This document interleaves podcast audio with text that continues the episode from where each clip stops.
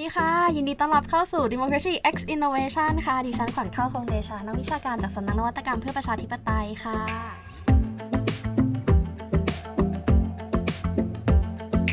วันนี้เรากลับมาพร้อมกับ history lesson หรือ history class กันอีกแล้วกับนักวิชาการคนสวยคนเดิมของเรานะคะ คุณปัทมาวดีวิเชียนนิดค่ะ สวัสดีค่ะ ค่ะก็วันนี้นะไหนๆก็มันอยู่ในช่วงคาบเกี่ยว ใกล้ๆอีกไม่กี่วันก็จะถึงวันสำคัญทางประวัติศาสตร์ วันหนึ่งในประเทศไทยที่คิดว่าหลายคนเนี่ยตั้งแต่เล็กจนโตมาอาจจะเคยได้ยินแล้วก็ได้เห็นบ่อยๆ เพราะมันเป็นวันหยุดอ่าถูกไหมเอ่ย เพราะงั้นเนี่ยวันนี้เราก็จะมาศึกษากันถึงเบื้องลึกเบื้องหลังแบ็กกราวว่ามันเป็นมายังไงกับวันรัฐธรรมนูญ วันที่ 10ธันวาของทุกปีที่เขาว่ากันว่าเป็นวัน แรกที่ประเทศไทยเราเนี่ยได้มีรัฐธรรมนูญใช้กันนะคะ ก็เนี่ยเดี๋ยววันเนี้ยอยากจะให้คุณปัทมาวดีเนี่ยลองอธิบายให้พวกเราได้รับรู้กันหน่อยว่าเฮ้ยความเป็นมามันอะไรยังไงนะคะ อ่ะ ได้วันที่ 10ธันวา ใช่ ทุกปีเป็นวันรัฐธรรมนูญใช่ไหมคะ วันหยุด เออใช่ เอาโอเคเด็ก ๆ ก็แบบอืมดีใจได้เป็นวันหยุดใช่ไหม ไม่ต้องไปโรงเรียน ใช่ อ่า แต่เออใครจะรู้ว่าอันที่จริงแล้วก่อนที่จะมาเป็นวันที่ 10 ที่จะแบบถูกยอมรับว่าเป็นวันรัฐธรรมนูญอะก่อนหน้านั้นเรามีรัฐธรรมนูญนะ อ่า อืม เอละ น่าสนใจใช่ไหม เาละ คือคือ เาละ หลายคนคงมีความทรงจำแบบอืมเรามีรัฐธรรมนูญฉบับแรกนี่ต้องเป็นวันที่ 10 แน่นอน อ้าว เพราะว่า ถ้าบอกว่า ให้ เป็น ค่อยๆให้ความสำคัญกับวันนั้น อ่า ใช่ไหมอันนี้จริงไม่ใช่ รัฐธรรมนูญฉบับแรกของ จริง สยาม แล้ว จริง ๆ คือเกิดขึ้นอะวันที่ 27 มิถุนายน 2475 อ่า อืม อันนี้คือฉบับแรกถือว่าเป็นฉบับแรก แล้วทำไม ปฐมฤกษ์ เออปฐมฤกษ์ อ่า อืมใช่ แต่กว่าจะมาเป็นถึงแบบวันที่ 10 มันก็มีแบบอืมความเป็นมา ซึ่งวันนี้จะเอาส่วนหนึ่งของงานวิจัยที่เพิ่งทำเสร็จ เป็นงานวิจัยที่ น่าสงสารมากเพราะติดโควิด โอ้ตายแล้ว ตายแล้ว ตายตาย าย ติดโควิด คือนักวิจัยที่เป็นนักประวัติศาสตร์อะถ้าติดโควิดปุ๊บคือเข้าหอจดหมายเหตุแห่งชาติไม่ได้ก็คือ เข้าไม่ได้เพราะเขาปิดไง นึกว่าแบบกลัวเราไปติดสารติดอะไร No, นี้ใน no, หนังสือเก่า ไม่ใช่ คือติดโควิด แล้วก็แบบอันที่จริงคืองานประวัติศาสต อืมร์คือมันต้องเป็นขนเอกสารใช่ไหม อ่าเพราะมันไม่มีในไฟล์ PDF ไม่มี อะร ไม่มี ส่งถึงที่ไม่มี ก็แบบทำด้วยความยากลำบาก แล้วนี่ก็คืออ ม อยากจะเอาส่วนหนึ่งของงานวิจัยอะมาเล่าให้ฟังเพราะว่าเราไปค้นแล้วเราเจออะไร ที่มันน่าสนใจมีสาย น่าสนใจ มูเตลูด้วยนะจ๊ะ อ่า วันนี้อ่า ใครใส่ใส่ก็ อืม รอฟังกันได้เลยค่ะ ใช่ ก็ ก็กลับมางาน มา วิจัย ก็คืองานวิจัยเนี่ยก็เขียนมาแบบตอนแรกก็แบบเกิดจากการตั้งคำถามว่า เอ๊ะ การปฏิวัติ 2475 เนี่ย ค่ะ ทำให้ได้มาซึ่งการได้รัฐธรรมนูญอะเออซึ่งอย่างที่เคยคุยกับข้าวไปว่า มันเป็นการปฏิวัติที่ไม่มีการเสียเลือดเสียเนื้อเนาะ ใช่ อื จ้ะ มใช่ แล้วทีนี้ก็คือก็ลองแบบไปโฟกัสที่แบบบทบาท อืม ของคนสำคัญก็คือไม่พ้นรัชกาลที่ 7 ก็เลยไป อ่า ลองศึกษาว่า เอ๊ะ บทบาทของพระบาทสมเด็จพระปกเกล้าเจ้าอยู่หัวเนี่ยตั้งแต่หลังปฏิวัติเนี่ยไป ค่ะ จนถึงการร่างรัฐธรรมนูญเนี่ยพระองค์ท่านมีบทบาทยังไง ซึ่งมันไม่ได้เป็นงานวิจัยที่ใหม่นะ แต่เราแค่แบบเหมือนกับว่าอ่ะลองเอาเอกสารต่างๆ มาดูว่าทำไมถึงเกิดการแบบเอ๊ะไม่เสียเลือดเสียเนื้อมีการประนีประนอมกันแล้วมันมีประเด็นอะไรที่เขาแบบชนชั้นนำแบบทั้งระบอบใหม่ระบอบเก่าเนี่ยเขาคอนเซิร์นกัน อ่ะ อ่ะจนกระทั่งไปสู่พิธีพระราชทานรัฐธรรมนูญ อ่ะ อ่ะในยุครอ ก็ เจ็ด คือเรียกว่ามีทางเดินมีเวกว่าที่จะมาถึงวันที่ ใช่ 10 นั้น ใช่ ก็คือว่างานวิจัยชิ้นเนี้ยก็ดูสองเรื่องใหญ่ ๆ เลย อันดับแรกก็คือดูบทบาทของรอเจ็ดหลังปฏิวัติว่า เอ๊ะ ท่านมีแบบพระราชทรีคาท่านให้ใครเข้าเฝ้าบ้าง อ่า มีพระราชดำรัสอะไรอย่างไรอะไรเงี้ย แล้วก็อันที่สองก็ดูบรรยากาศหลังการปฏิวัติ อันเนี้ยน่าสนใจมากก็คือว่าตอนแรกอะ่ะคือตั้งใจว่าจะไปค้นเอกสารในหอจดหมายเหตุคือแบบฟุ้งซ่านมาก จะไป ฟุ้งซ่าน คลุกตัวอยู่ในหอจดหมายเหตุ ใช่ แต่เจอโควิดปุ๊บก็จะแบบเอามาแค่นี้ก่อน อ่ะ เขียนเขียนกัน ก็จะเจอแบบจดหมายจากแบบผู้ว่าราชการจังหวัดของแบบ อ๋อ จากทางใต้อย่างนี้เขียนมาในระหว่างที่เขาเขียนอะไรที่มีการร่างรัฐธรรมนูญ ก่อนที่จะไปถึง 10ธันวา เราก็ไม่เคยรู้ว่าสมัยก่อนเขาออกวิทยุเขาพูดถึงประเด็นนี้เหรอ เดี๋ยวเล่าให้ฟัง อ่ะ อ่า โอเค เดี๋ยวเราจะกลับไปไอ้เรื่องทั้งสายมูแล้วก็สายอะไรก็แล้วแต่เนี่ย ก่อนที่จะมาถึงวันที่ 10 เมื่อกี้แล้วก็เปรยๆกันเนี่ย ได้ยินมาคิดว่าก็ไม่ใช่เรื่องใหม่ด้วย อืม เรื่องการอยากได้รัฐธรรมนูญเนี่ย เรียกว่ามีมาค่อนข้างมีมาหลายปีมีมานานแล้วด้วยก่อนที่จะถึงวันที่ 10 เนี่ย มัน ใช่ เป็นมา ใช่ ยังไงอะ ใช่ คือเอาเข้อจริงอะคือพอไปนั่งอ่านเอกสารเก่าๆ ก็จะเห็นว่า เออ การอยากได้รัฐธรรมนูญหรือการพูดถึงรัฐธรรมนูญอะ ค่ะ เออ มันมีมาตั้งแต่รัชกาลที่ 5 ในเหตุการณ์การถวายคำกราบบังคมทูลรอสอ ที่ที่เคยเล่าใช่ ใช่ใครสนใจกลับไปติดตาม ต่ รั อบ ชมรับฟังได้นะ นี่ คะ ขายขอขงอง เก่านิ นิดนึง ใช่ใช่ อ่ะอ่ะ เราก็ได้ประเด็นใหม่ๆ หลังจากการทำวิจัยก็คือว่า เอ๊ะ เราไปนั่งดูแบบ เอ๊ะ พวกทูตอะ ค่ะ เออ เพราะว่าคนที่แบบเหตุการณ์ดังกล่าวอะก็พวกทูตก็เขียนคำแบบอธิบายว่าเนี่ย โลกสิวิไลในตะวันตกอะค่ะ เออ เขาแบบมีรัฐธรรมนูญใช้แล้วเราก็อยากมี แล้วทีเนี้ยเขาพูดถึงระเบียบระหว่างประเทศที่มันเปลี่ยนไป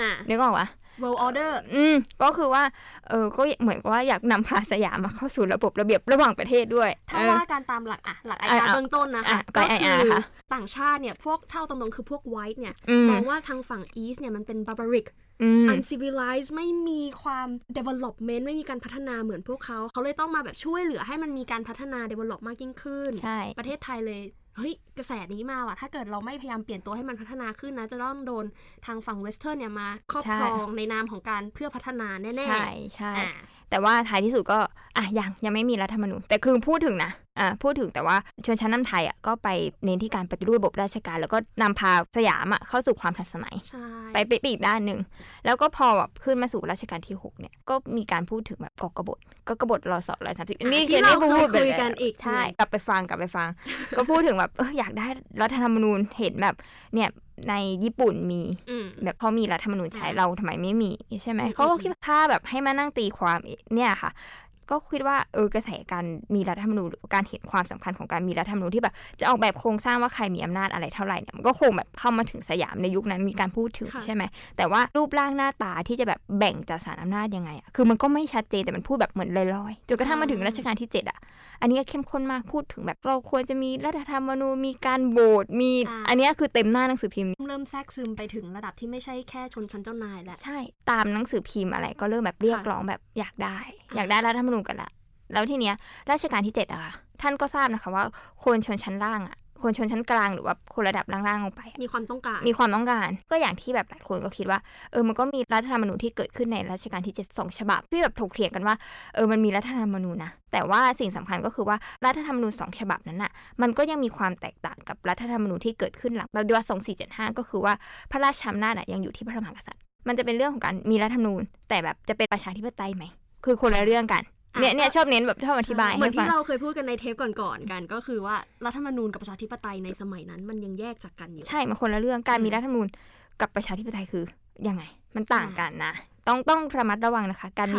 รัฐธรรมนูญไม่เท่ากับว่าการมีประชาธิปไตย เพราะว่าบางครั้งเนี่ยการมีรัฐธรรมนูญอะคือประเทศที่มันเผด็จการที่แบบต่างประเทศอะนะ อืม มันก็มีรัฐธรรมนูญก็ได้อะเออก็ใช่ไหมมันอยู่ที่ว่า ใช่ ใครใช้อำนาจให้ประชาชนไหม อ่ะ ใครมีอำนาจเท่าไหร่เนี่ยอันนี้คือต้องมาเวทกัน อ่า อ่ะพอถึงรัชกาลที่ 7 ใช่ไหม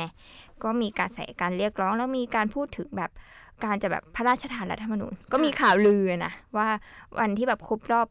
150 ปีของกรุงรัตนโกสินทร์น่ะ จะ มีการ พระราชทาน ใช่ที่แบบเราแบบรู้กันมาว่ามีการ อืม พระราชทานสุดท้ายก็คือกรีบก็ไม่มีการพระราชทาน อ่ะ ก็ผ่านไปใช่ไหม ค่ะ จนกระทั่งแบบเข้าสู่วันปฏิวัติ บทบาทที่เราเห็นได้ชัดเลยก็คือจากการเปลี่ยนแปลงที่ถึงแม้จะลายเลือดแต่เป็นการเปลี่ยนแปลงที่พลิกโฉมการเมืองประวัติศาสตร์การเมืองไทย ใช่ พลิกโฉมหน้าการปกครองระบอบการปกครองของไทยเลยอย่างชัดเจน แล้วก็นำมาสู่รัฐธรรมนูญอย่างที่เราเห็นกันในวันที่ 10 อืม ถูกไหมเอ่ย ใช่ใช่แต่ว่าก่อนหน้านั้นก็คือแบบรัฐธรรมนูญก็จะเกิดขึ้นมาก่อนก่อนวันที่สิบ อ่าเขาบอกว่าวันที่ 10 คือรัฐธรรมนูญฉบับแรกของประเทศไทย อืม แล้ว เราจะมี ชั้ ภาน พ ไหน จำเราก็จะจำจำ อ่า จำจำ แล้วชั้นไหนถึงมีแรกแรกๆกว่าอีก มีแรก อ่า อ่ะเดี๋ยวเล่าให้ฟังก่อน อันนี้เป็นหลังปฏิวัติเลย อืม หลังปฏิวัติปุ๊บ อันนี้คือก็งานวิจัยก็จะเขียนเชิงเหตุการณ์นะ ค่ะ เล่าให้ฟังก็จะแบบเหมือนหาแบบซอสแต่ละอย่างมาไล่เรียงมานั่งดูเลยว่าเอ้ยใครทำยังไงตอนไหนเป็นยังไง ใครอตรงไหนจุดไหนบทบาทอะไร แต่คือไม่ได้ละเอียดขนาดนั้น อ๋อ แต่ก็จะโฟกัสออนที่แบบชนชั้นนำเป็นหลักอะนะ อ่ะ ก็คือว่าหลังปฏิวัติปุ๊บเนี่ยคือแบบหลังจากที่คณะราษฎรเนี่ยก็ควบคุมเจ้านายนะคะ ค่ะ เออไปที่พระที่นั่งอนันตสมาคมก็ส่งหลวงสุพัชรไสยเนี่ยไปที่หัวหิน เพราะตอนนั้นรอเจ็ดท่านไปพระราช ประทับอยู่ เออใช่ท่านไปพระราชทานที่แบบหัวหินที่วังไก่กังวลใช่ไหม ค่ะ แล้วทีเนี้ยก็แบบก็ไปแจ้งข่าวให้ให้แบบรอเจ็ดท่านแบบทราบว่าเออเนี่ยมันเกิดการเปลี่ยนแปลงการปกครองนะ อืม ซึ่งตอนที่เราทำอ่ะตอนที่เราทำหรือว่าอ่านเอกสารตอนวิจัยเราก็แบบนั่งนั่งคิดย้อนอะนะว่า เออถ้าเราแบบอยู่ในขณะนั้นอะเราจะดิวกับเหตุการณ์อย่างนั้น เพราะว่า หนึ่งอะ ม ตัวเองเป็นประมุขของชาติใช่ไหม ที่อยู่ๆก็โดน เออมีการปฏิวัติใช่ไหมอืมเราจะแบบกล้าไปยังไง แล้วก็ไปอ่านหนังสือเพิ่มก็แบบพบว่าเฮ้ยมันมีการแบบเสนอว่า ให้มีการต่อสู้กับ อ่ อืมเพราะว่า ต่อต้าน ใช่ต่อต้าน เพราะว่ากองกำลังอ่ะ คือควบคุมไว้แค่แบบตรงพระนครใช่ไหมแต่ไอ้ฝ่ายพวกที่เขาเรียกว่าหัวเมืองต่างๆอะยังมีอยู่ไง อ่า เออยังมีแบบนี้น่าจะแบบโต้กลับไหมหรืออะไรอย่างเงี้ยคือเอาเข้อจริงก็แบบมีการเสนอว่าเฮ้ยควรจะแบบรวบรวมกองทหารแล้วโต้กลับเพื่อแบบ ไม่ ต่อ ให้ ต้าน อย่างน้อย ว่าไม่ใช่ว่ายอมไปทั้ง ใช่ หมด ใช่ อืม แล้วก็คือว่าในจุดจุดๆเนี้ยพอไปนั่งอ่านแบบเอกสารที่แบบเกี่ยวกับนโยบายการต่างประเทศ ค่ะ เออต่างประเทศอ่ะเขาแบบมองมากเลยช่วงจังหวะนี้ที่แบบอย่างเช่นอังกฤษอะค่ะ ผลช่วงเนี้ยมันจะเป็นยังไงต่อไป มันจะเกิดอะไรขึ้นแล้วมันจะ impact เขามากน้อยแค่ ใช่ ไหน เพราะว่ามันเป็นเรื่องของผลประโยชน์ของชาติด้วยใช่ไหมล่ะ อืม ที่แบบต้องดูเนี่ยคือหลายชาติเลยแหละทั้ง ค่ะ อังกฤษทั้งฝรั่งเศสช่วงนี้แบบ อ่า หัวเรียวหัวต่อมากอะ เพราะช่วงนั้นนี่ก็คือต่างชาติเข้ามาในประเทศไทย แล้วก็มีธุรกิจมี ใช่ เรียกว่าความสัมพันธ์ระหว่างประเทศตอนนั้นก็กำลังอุ้มฟัก ใช่ อืมก็เป็นช่วงที่ต่างชาติจับตาจับต้องเราว่า เอ้ยประเทศไทยจะเดินทางไปทางไหน ใช่ จะเกิ ใช่ ดการนองเลือดหรือไม่ อ่ะเดี๋ยวเดี๋ยวเล่าต่อไปว่ามันมีอะไรที่มันคอนเซิร์นมากที่แบบชนชั้นนำในระบบเก่าและระบบใหม่อะนะคะ แล้วก็ทีเนี้ยพอมาถึงจุดที่แบบต้องตัดสินใจแล้วว่าจะต่อสู้กลับไปหรือจะทำยังไงสุดท้ายคือรัชกาลที่เจ็ดนะคะท่านก็ตัดสินประไทยคือกลับพระนคร อืม อืมคือตอนแรกคือคณะรัษฎรก็เชิญแบบเอาเอาเรือมารับพระท่านก็บอกว่าไม่กลับเรือ เดี๋ยวกลับทางรถไฟแล้วกัน อืม แล้วก็มีพระราชดำรัสต่อไปยังคณะราษฎรที่อยู่ทางพระนครอะนะท่านก็บอกว่าเนี่ยยินยอมที่จะเป็นตัวเชิด แล้วก็ให้คุมโครงการตั้งรัฐบาลไป แล้วก็ปรับรูปตามวิธีการเปลี่ยนแปลงตั้งรัฐธรรมนูญโดยสะดวกเพราะว่าเห็นว่าเนี่ยถ้าแบบไม่ยอมรับเป็นตัวเชิดเนี่ยนานาประเทศจะไม่ยอมรับรัฐบาลใหม่ ซึ่งมันเป็นความลำบากหลายประการ คือครั้งแรกคือเห็นไหมอันเนี้ย ค่ะ คืออ่านแบบเร็วๆนะทำให้เห็นว่าเออท่านก็มีการคอนเซิร์นเรื่องแบบ ความสัมพันธ์ระหว่างประเทศ ใช่ อันนี้คือวันที่ 24 ใช่ไหมท่านกลับมา ค่ะ ถึงวันที่5ขณะเดียวกันในเย็นวันที่ 24อะค่ะ ก็ไปเจอเอกสาร อันนี้เป็นความโชคดีที่นักจดหมายเหตุของพิพิธภัณฑ์นะคะเอาเอกสารเซตนี้มาให้ คืออช่วงนั้นคือโควิดไปละ อยู่ๆก็แบบเออได้เอกสารเซตนี้มาก็แบบเป็นการประชุมในเย็นวันของวันที่ 24 มิถุนาคือหลังปฏิวัติ ก็คือว่าคณะราษฎรอะเชิญเหล่าอ่าประหลัดทุนฉลองเสนาบดีอะมานั่งคุยกัน อ่ะ ก็เชิญเหล่าเสนาบดี แล้วก็ ค่ะ ประหลัดทุนฉลองเข้ามาพบ ค่ะ อืมแล้วก็มาคุยกันว่าเนี่ยชี้แจงว่าเราจะดำเนินประเทศกัน อืม ไปยังไง ตอนนี้มีการปฏิวัตินะ อะไรอย่างเงี้ยแล้วก็แบบแจ้งข่าวทางต่างประเทศหรือยังก็แบบอันที่จริงซีนสำคัญอะเราสนใจอันนี้มากซีนที่คุยกับเสนาบดีอะกระทรวงการต่างประเทศ อ่า อ่าน้องข้าว เพราะมันจะต้องแจ้งต่อต่างชาติว่าเป็น ถู ไง ก เพื่อ ต้อง ให้มันเกิดการ recognition ใช่ ถ้าเกิด statement recognition ก็ไม่สามารถฟังก์ชันได้ ใช่ คือถามเลยนะว่าแบบมันเป็นบทสนทนานะคะระหว่างอาจารย์ปรีดี ค่ะ กับเสนาบดีกระทรวงการต่างประเทศ ค่ะ ก็ถามเลยว่า เออจะให้มีการรับรองรัฐยังไง อืม รับรองรัฐแบบรับรองรัฐหรือยังอะไรอย่างเงี้ยคือกระทรวงเสนาบดีการต่างประเทศเนี่ย ก็ตอบไปว่ายังไม่รับรองนะ เพราะว่าต้องรอราชการที่ 7 ก่อน อ่า คือคือช่วงนี้ก็ถ้าคิดว่าเออก็ตั้งข้อสงสัยว่าเออความเป็นรัฐมันอยู่ตรงไหนมันดูเป็นสุญญากาศเนาะเพราะว่าอย่างเงี้ยคือเขาก็คอนเซิร์นกันมาก แล้วแบบอาจารย์ปรีดีเนี่ยก็ไปพูดถึงแบบเรื่องของการต่างประเทศเยอะเหมือนกันนะบอกว่าระมัดระวังว่าไม่ให้เกิดการแทรกแซงเนี่ย ก็อ้าง อ่า เรื่องสันนิบาตชาติด้วย เออ ก็หมายความว่าเนี่ยก็คอนเซิร์นรอจิตก็คอนเซิร์นแบบฝ่าย การต่า ที่ งประเทศ อืม อันเนี้ยคือน่าจะเป็นสาเหตุหนึ่งอะนะที่ทำให้แบบ การประ ทำ นีประนอมเกิดขึ้นได้อย่างรวดเร็ว ใช่ แล้วก็ อันนี้อันหนึ่ง อ่า แล้วทีเนี้ยก็ไปนั่งอ่านหนังสืออีกว่าทำไม มีการปณิประนอม อ่า อ่าทำไมปณิประนอมราชการเจ็ดท่านแบบทรงยอมเป็นพระมหากษัตริย์ใต้รัฐธรรมนูญใช่ไหม ค่ะ ก็ไปนั่งอ่านเจองานที่เขียนก่อนเราเขียนนะนะก็อธิบายไปว่า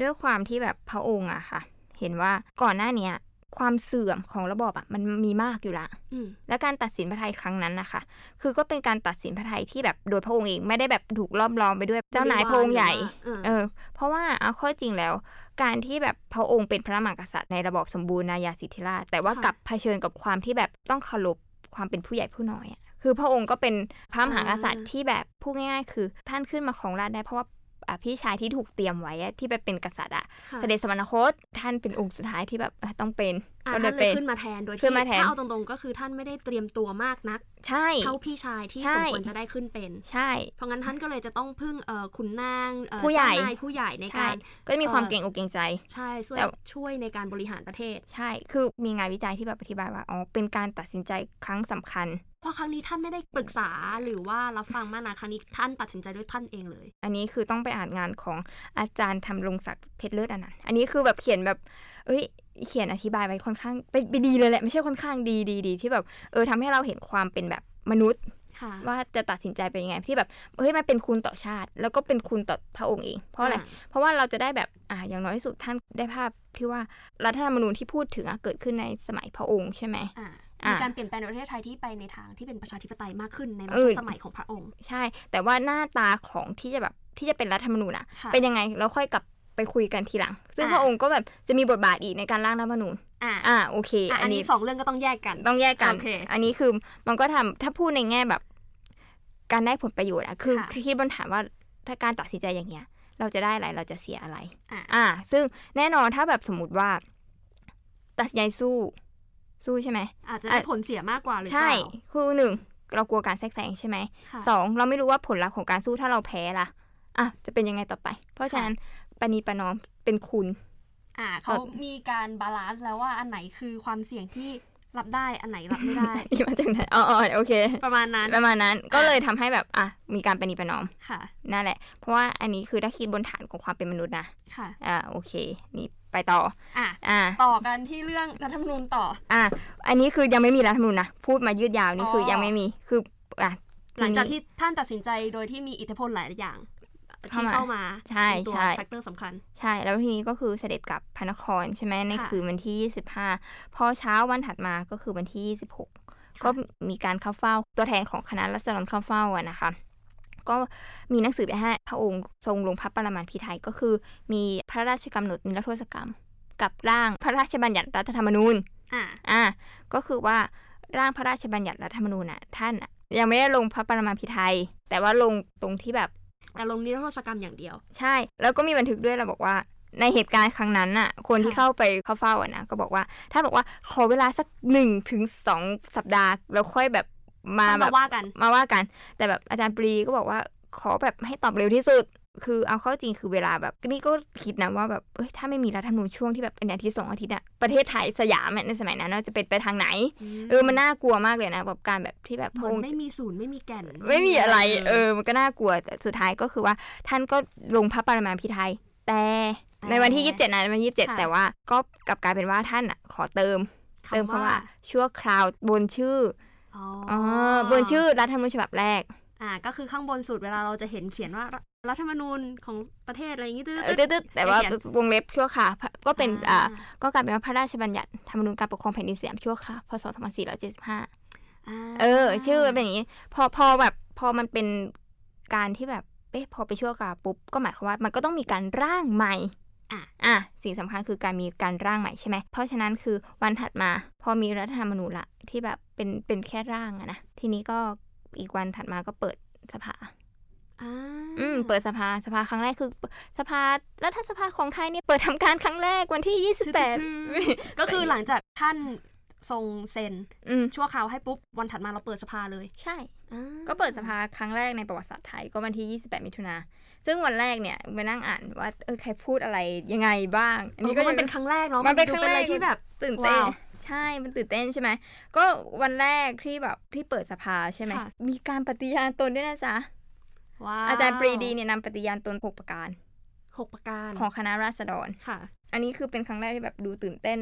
แล้วก็มีการนำพระราชกระแสของโปรเจกต์อะมาเปิดด้วยอะนะ อืม อืมแล้วทีเนี้ยก็แบบในครั้งแรกก็คือว่ามันมีการตั้งอนุกรรมการร่างรัฐธรรมนูญฉบับใหม่ อ่า เนี่ยเห็นไหม พอมีฉบับเกับปุ๊บก็เริ่มตั้ง เพราะว่า ชั่วคราว ชั่วข่าวใช่ไหม แล้วทีเนี้ยก็การตั้งอ่ะ อาจารย์ปรีดีท่านก็บอกว่า เพราะว่าครั้งที่แล้วก็คือแบบร่างขึ้นมาทันมันเร็วเกินไปก็เลยเออ กระทันหัน กระทันหัน ตัว ใช่ อันนี้คือในงานวิจัยนะคะ มีเขียนไว้มีโค้ดไว้อยู่มีโค้ดคามขายของขายของ อ่ะก็ไปร่างกันใหม่ อันนี้คือโค้ดไม่ได้โค้ดแม่นนะโค้ดแบบสรุปสรุปว่าอ่าด้วยความที่มันทำมาแบบอย่างรวดเร็ว ก็เลยต้องไปร่างกันใหม่ ก็คือก็เลยตั้งคณะกรรมการขึ้นมา ใน ค่ะ สภาวันแรกอ่ะตั้งมาก่อนเจ็ดคน อืม แล้วก็มีอาจารย์ปรีดีหนึ่งในนั้น แล้วก็ภายหลังมีการตั้งเพิ่มอีก 2 เป็น 9 คนอ่ะนะคะ ซึ่งมันมีข้อน่าสังเกตก็ตรงว่าอาจารย์ปรีดี เป็นคณะราษฎรคนเดียวในคณะกรรมการร่าง อืมนั่นแหละ แล้วก็เป็นคนเดียวนะที่จบจากฝรั่งเศสที่เหลือจะเป็นแบบแนวโน้มที่แบบเป็นนักกฎหมายสายอังกฤษ ซึ่งมันจะแตกต่างกันอยู่ ค่ะ อืมนั่นแหละ อ่ะ ก็คือว่าแล้วทีเนี้ยสิ่งสำคัญของการที่จะไปดูว่าทำไมรัฐธรรมนูญฉบับ 10 ธันวาถึงเป็นแบบนี้มีหน้าตายังไง สิ่งสำคัญคือต้องไปดูว่าใครเป็นผู้ร่างมีการถกเถียงกันยังไง แต่ว่าความโชคร้ายหาเอกสารที่แบบที่เขาถกเถียงคือแบบอนุกรรมการร่างรัฐธรรมนูญฉบับแบบเนี่ย10 ธันวาเนี่ยคือมันไม่มีหาไม่เจอ โอ้จริงเหรออ อืมก็เลยจำเป็นต้องใช้แค่สิ่งที่หาเจอว่าคือก็เป็นการนำเข้าสภาละ ค่ะ อืมทีนี้ก็แบบก็ไปร่างกันมา จนกระทั่งก็เอาร่างรัฐธรรมนูญฉบับนั้นนะเข้าสภา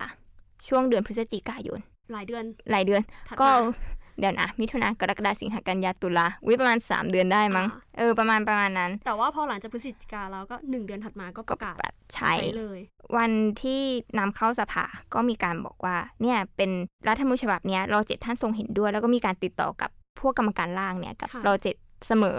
เห็นด้วยเห็น เพื่ ดี อ ด้วย ที่จะให้ท่านทราบรับทราบถึงความเป็นมาการดำเนินงานแล้วก็ ใช่แล้ว ร่าง แล้วพระองค์ก็มีบทบาทในการแบบร่วมร่าง เนี่ย ม ไปอ่านมีหนังสือเยอะแยะที่บอกว่าทำไมแบบเรา ค่ะ เจ็ดท่านแบบร่วมร่างขนาดไหนอะไรอย่างเงี้ยค่ะ ค่ะ ก็แบบไปอ่านกันได้นะคะ เดี๋ยววิจัยจะออกมาละ น่ะ อ่าฮะขาย อย่า ข ขายข อ อง ง ขายของ ใช่ แล้วทีเนี้ยค่ะ พอแบบพอเข้าสภาปุ๊บถ้าจำไม่ผิดอ่ะมันน่าจะประมาณวันที่ 19 พฤศจิกายน อืม เออแล้วก็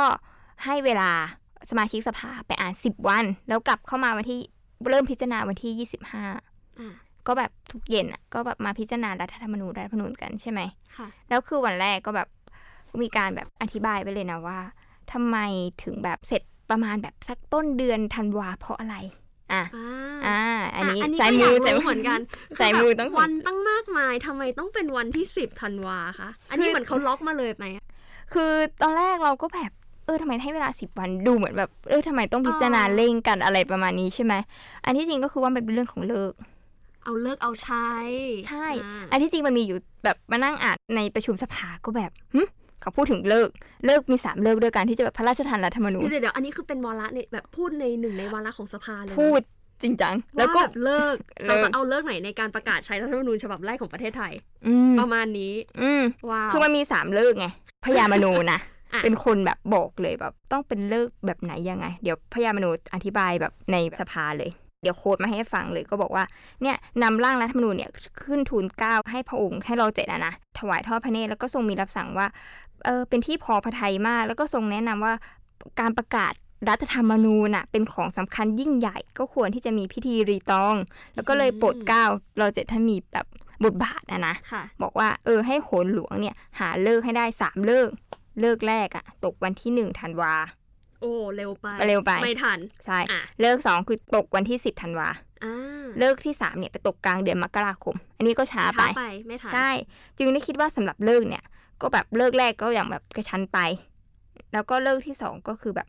พอได้พอทำเนา อืมใช่ แล้วเลิกสุดท้าย ช้าไป อ่ะ เพราะฉะนั้นก็แบบกำหนดไปเลยวันที่สิบธันวาก็คือเลิกที่สอง ค่ะ ก็หวังว่าแบบจะพิจารณาเสร็จภายใน 30 เดือนนี้ก็คือ 30 คือ 30พฤศจิกา ค่ะ อืม นั่นแหละกำหนดเลยนะว่าประชุมกันตั้งแต่4ี่โมงเช้า เรื่อยๆ ไปทุกวันจนกว่าจะเสร็จเพื่อให้แบบเสร็จก่อนวันที่ 10 นะคะ ที่มีการกำหนดเลิกไว้แล้ว ใช่เพราะว่ารอเจ็ดเนี่ยท่านเห็นว่าเนี่ยรัฐธรรมนูญนั้นนะเป็นของศักดิ์สิทธิ์แล้วก็เป็นของที่ควรจะทำให้เห็นว่าเป็นของขลัง เพราะฉะนั้นก็ต้องเขียนใส่สมุดไทยซึ่งจะกินเวลาหลายวัน ฉะนั้นก็ต้องรีบประชุมแบบให้เสร็จก่อนกำหนด มีกำหนดการมาให้ละคือแต่คือกูต้องแบบอย่างนี้ให้เสร็จ กำหนดการมาให้ไปทำให้ทัน ใช่ ใช่ คือแบบตอนแรกก็แบบเออมีเลิกเลิกจริงเหรออะไรสายมู เออ แล้วทีเนี้ยก็ไปค้นค้นเอกสารต่ออะนะ ก็สรุปก็คือว่าไอการได้เลิกเนี่ยก็คือว่าเจ้าคุณวัดสะเกต รู้จักปะวัดสะเกต วัดสะเกต สะเกต จะเออให้เจ้าคุณวัดสะเกตเป็นคนดูให้แบบย้ำอีกว่าไอไอ้เลิกเนี้ยมันหมาย ถู ค กต้อวามง ว่า ไหม ถูกต้องไหม ได้ไหม ได้ไหมไปดูอีก ต้องพระราชทานในช่วงบ่ายด้วยมีเวลาด้วย โอ้ นะ โห จ๊ะ แค่วันอย่างเดียวไม่พอ ใช่ มีเวลา ก็คือว่าโดยเลิกเนี่ยวันที่ 10เนี่ย เธอรู้ ค่ะ ไหมมันหมายความว่ายังไง มีแบบโค้ด อืม ทำให้เลย ราษฎรจะเฟื่องฟู โภคกิจหรือว่าแบบเศรษฐกิจอะ เศรษฐกิจ เอ อ๋ อ อ เป็นการ เศรษฐกิจ เศรษฐกิจของประเทศจะฟื้นขึ้น เพราะว่าช่วงนั้นมันเศรษฐกิจมันแย่ อ่ะ เพราะว่ามันเกิด Great Depression ใช่ไหม ใช่จ้ะ เออแล้วก็การงานดำเนินดีไม่มีอุปสรรคใด ๆ ขัดขวางพลเมืองเพิ่มพูนซะแต่ว่าการศาสนานี้อาจจะเสื่อมบ้างอ่ะก็เลยแบบ อ๋อ จัดเลิกวันที่ 10 เป็นที่มาของวันที่ทำไมแบบ เราถึงได้หยุดวันที่สิบ เดี๋ยวใจเย็นๆ มันยาวอ่ะ เฮ้ยแต่แต่แต่ก่อนมันหยุดหลายวันนะ เอาเข้อจริงอ่ะ เออ มันเคยเป็นมันกลายเป็นแบบแต่ก่อนมันเป็นวันหยุดเยอะมาก หลังๆ ก็เลยแบบ เหลือกลาย แค่วันเดียว เดี๋ยววันเดียว ใช่ ก็คือ คื วัน อ รัฐธรรมนูญ ใช่ คือการกำหนดวันหยุดของชาติอ่ะ มันก็เขาเรียกว่า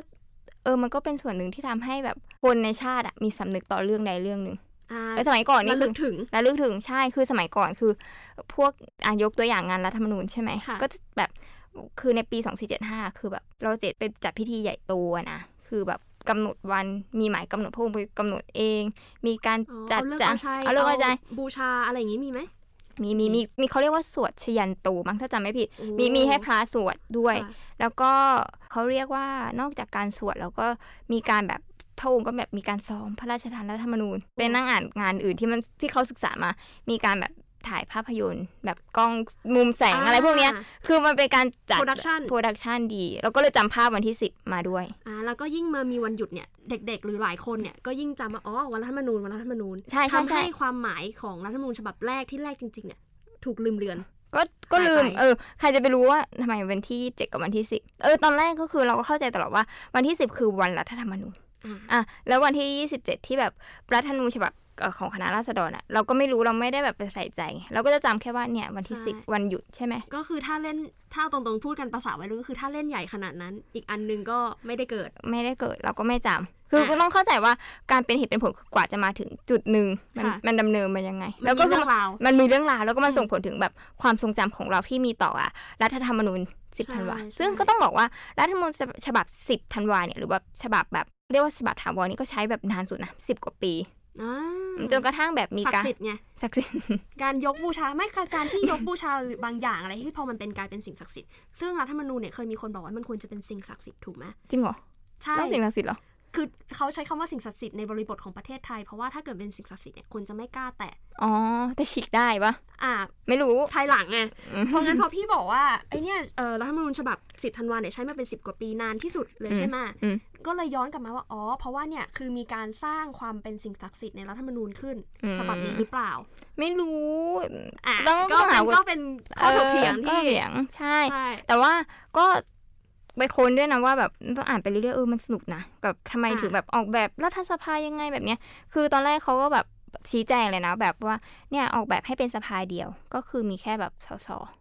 ไม่ได้ออกเป็นสองสภาใช่ไหมก็เพราะว่าเออประเทศเราเพิ่งแบบมีรัฐธรรมนูญก็อยากให้ดำเนินการไปอย่างรวดเร็วก็เลยมีสภาเดียว จนกระทั่งแบบเกิดการเปลี่ยนแปลงแบบเขียนรัฐธรรมนูญใหม่หลังสงครามโลกครั้งที่สองก็เลยถึงมาเป็นสองสภาที่มีพฤษภา หรือว่าสบอ่ะครั้งแรก สวค่ะ ในปี 2489 เออ ม รัฐธรรมนูญฉบับนั้นก็เกิดจากแบบความที่แบบหลายฝ่ายพยายามประนีประนอมกัน เออ มันน่าสังเกตนะ เวลาแบบประนีประนอมกันก็จะเกิดรัฐธรรมนูญแบบอย่างใดอย่างหนึ่งขึ้นมา ค่ะ ภายใต้บริบททางการเมืองแบบใดแบบหนึ่ง ขึ้นมา ใช่ เนี่ย ก็ทำให้เราเห็นว่า เออ เนี่ย รัฐธรรมนูญแบบวันที่ 10 ธันวา กับวันที่ 27 เนี่ย มันมีความเป็นมายังไง กว่าจะมาถึง 10 ธันวา อืม ใช่ ดูดูเป็นสายมูแต่ดูตอนเราอ่านครั้งแรกวู้มูมากเลยนะเนี่ยอืม ถึงขั้นเอาเรื่องเข้าวาระสภาได้เนาะว่าไม่ ใช่ ธรรมดา คืออันที่จริงคือจริงจังกันมากคือในแง่ของการใช้ภาษาคำพระราชปารเขาเรียกว่าคำพระราชปรารภหรือเปล่าที่แบบเป็นคำแบบร่ายยาว อันนี้ก็แบบรู้เรื่องภาษาเนี้ยแบบต้องแบบเขียนดีอะไรแบบ นี่ไงอย่างที่น้องบอกมันคือกระบวนการทำให้กลายเป็นสิ่งศักดิ์สิทธิ์นั่นแหละ นั่นแหละ แต่ว่าแต่มันก็น่าสนใจคือว่าแน่นอนมันทำให้เป็นกลายเป็นสิ่งศักดิ์สิทธิ์แต่ว่าขณะเดียวกันอ่ะการที่แบบจัดงานฉลองรัฐธรรมนูญนะนะ ค่ะ มันก็ทำให้คนเนี่ย คือโดยพอยต์หลักในยุคคณะราษฎรคือ ก็อยากให้คนอ่ะเข้าไปมีส่วนร่วมทางการเมือง ก็คือว่า อืม เป็นงานมหากรรมแห่งชาติที่แบบเออให้พื้นที่ประชาชนแล้วก็เผยแพร่หลักโคปการ ค่ะ ด้วยอะนะแต่มันก็ต้องแฝงไปด้วยความศักดิ์สิทธิ์แบบมีการแห่รัฐธรรมนูญมีพระสวดอะไรอย่างเงี้ย อ่า เออเออมันก็ยังมีแบบอะไร บ เรื่อง ริ พ บ ว ท กนี้ ไทย อยู่เอ นะ อเออ ๆ ก็ โอ้ย ใช่ แต่ความจริงมันน่าสนใจมากเลยนะ ในช่วงยุคพวกนี้เนี่ยที่จะคุยกับอาจารย์ปัทมาวดีตลอ ด คือมันจะเป็นช่วงที่แบบเหมือน early state building ของไทยมากเลยนะ ในการวางรากฐานวางโครงสร้างวางอะไรต่างๆอะ ใช่ คือแบบพอไปนั่งดูแบบมันก็มีอะไรที่เราคาดไม่ถึงเยอะเหมือนกัน อืม เวลาเรานั่งดูแบบอย่างเช่นอยู่ๆก็ไปนั่งดูแบบเออจริงจังกับเรื่องเลิกกันมากทั้งๆที่แบบเออเป็นรัฐสมัยใหม่ แล้วก็เออเป็นตะวันตกหรือเปล่าวะอะไรอย่างเงี้ยคือแบบ ใช่ที่เขาจะ อยู่ ช แบ อบบ เคลม อืม เราแบบ เอ้ย เราพยายามจะ develop พยายามจะทำตัวให้ไม่บาบาเรียนอย่างที่ฝรั่งกล่าว อืมดูเลิกดูดวงดาว หรือเรื่องดวงดาว จริงจัง เออ เอ้ย แต่เราก็ว่าไปว่าไม่ได้เนาะ อืม เรื่องพวกนี้ แต่ว่า เออ ก็เป็นเรื่องที่สนุกดี วันนี้ทั้งเกร็ดประวัติศาสตร์ แล้วก็สายมู สิบธันวา สิบ อ่ะ ธันวา ก็เป็นรัฐธรรมนูญที่แบบให้ภาพจำที่ว่าเออมีภาพของรอเจ็ดท่านแบบพระราชทานรัฐธรรมนูญลงมาใช่ไหมอันนั้นก็จะเป็นภาพที่แบบอืมเราจำแบบเด็กๆจำกัน ใช่ เราก็จำภาพนั้น เราก็จ เออเราก็จะไม่จำแบบ 24 มิถุนา27 27 28เนี่ยที่พูดพูดมาเริ่มต้น อ่า อ่ะก็หมายความว่าเวลาเราแบบวันหยุดอยู่ที่การแบบให้ความหมายให้สัญญาเราก็จะจำมา มันเป็นการให้ความหมายในวันเพื่อที่จะสร้างจิตสำนึก ต่อ ความระลึก สิ่งใด ถึง สิ่งหนึ่งใช่ มันก็เหมือน state building ที่เราเคยเรียนกันมา เอาละค่ะ วันนี้ก็คุยกันมาพอสมควรกับเกรดประวัติศาสตร์ อืม Les- history lesson ของพวกเรากับอาจารย์ปัทมาวดีนะคะ ปีนี้ก็ใกล้จะหมดปีแล้ว เดี๋ยวปีหน้าก็มาต่อกันว่าเฮ้ยมันมีความสำคัญวันสำคัญทางประวัติศาสตร์อะไรบ้าง ก็จะเชิญคุณปัทมาวดีมาพูดคุยกับพวกเราอย่างนี้อีกครั้งนะคะ ยังไงวันนี้ก็ต้องขอขอบคุณทุกคนมากๆเลยค่ะ ที่ติดตามรับชมรับฟังนะคะยังไงอย่าลืมรักษาสุขภาพนะคะ แล้วก็เจอกันใหม่ในเทปหน้าค่ะ สวัสดีค่ะ สวัสดีค่ะ